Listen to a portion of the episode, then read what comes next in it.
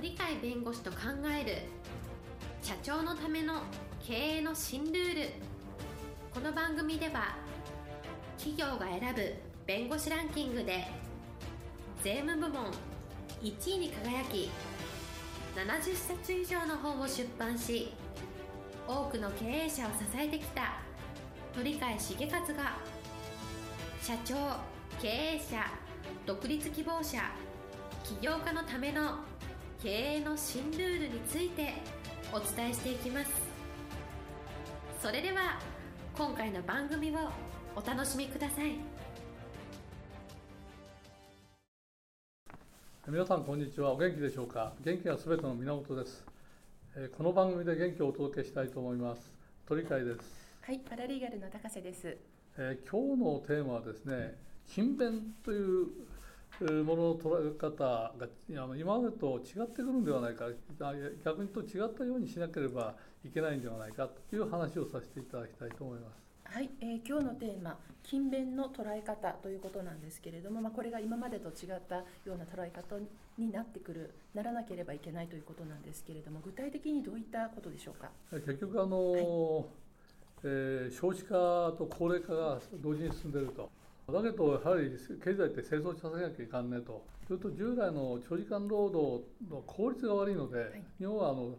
あの労働生産性がすごく低いと言われているのが一番特色なんでそこを直して時間は短くするけど効率はかえって上がるよというような形を目指さなきゃいかん。という形になると勤勉ってどちらかというと同じような労力をどれだけ時間かけてやるかっていうそういう発想で出来上がってる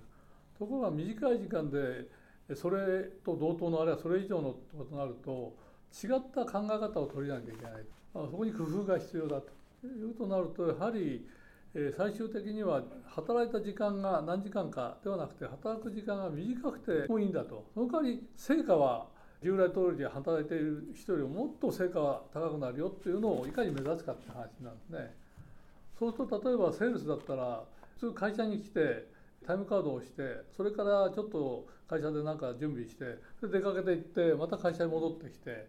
それでまたあの会社出てという方会社を基準にあの起点にしていろいろと動くと。ところがセールスであれば初めから会社に来て何かやらなきゃいかん時はそれは来てもいいですけどただ必ず来てあのタイムカードを押すために来るんだとおところが長時間労働をしてる長時間の、え通勤をしてる人から言うと初めからお客さんのところに行った方が早いよと。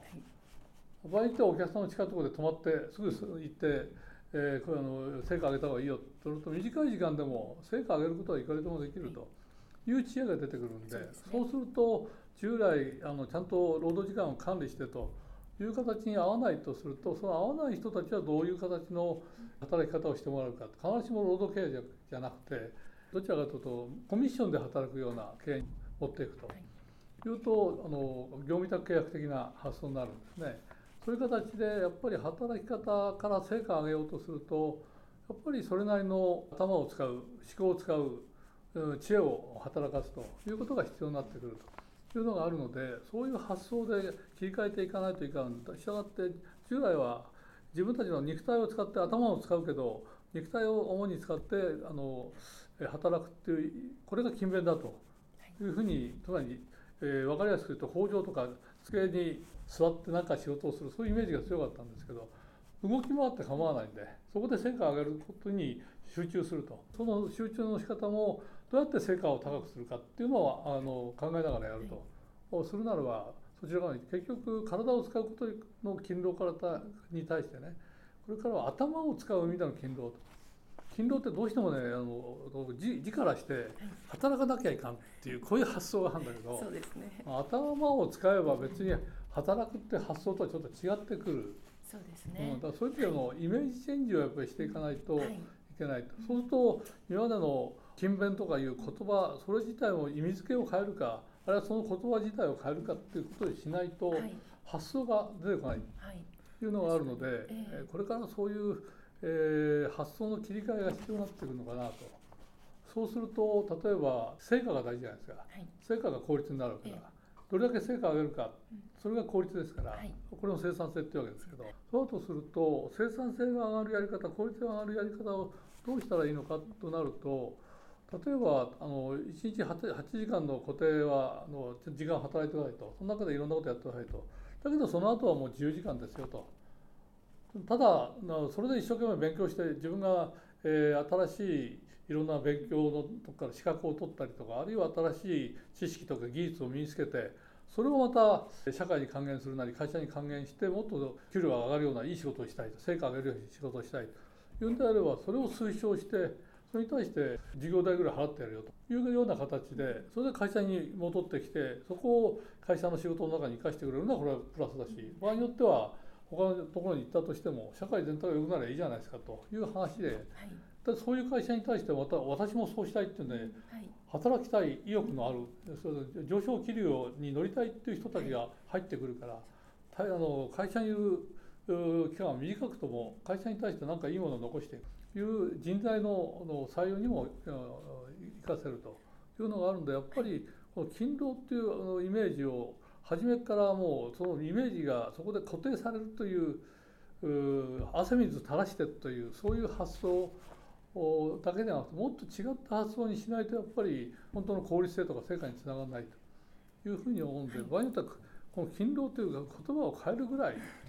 うん、頭を働かすのが普通勤労って言わないから、ね、イメージとしては。どうしても体力とか時間のことを汗をびっしょりかいてるってそういうイメージがあるから、はい、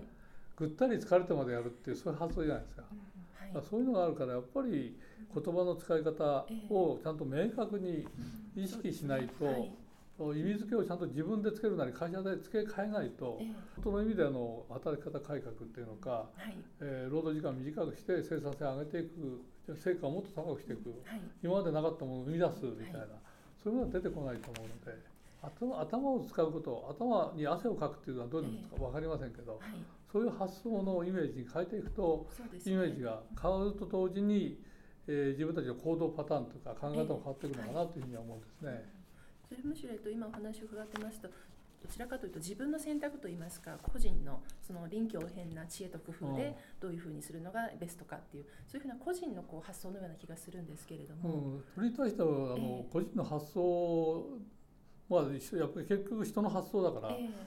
個人の発想に還元はされるんだけど、はい、会社自体が一つの方針としてやると、うんはい、すると一人一人で、えー、えー、自由にいろんなことやっていいよっていうのはあるかもしれないけど、はい。こういうことをやりたいって手を挙げたらみんなチーム作れと、はい、上位に3人でやっていいぞと、はい、会社はそれを応援するとっていう、そこから成果出せよと、いうような形のチーム性っていうのは意外と新しい会社の中で多いですよね、しかもチームって人数少なければ少ないほど効果が出ると、人数多くなると議論とか会議ばっかりで全然ダメだと、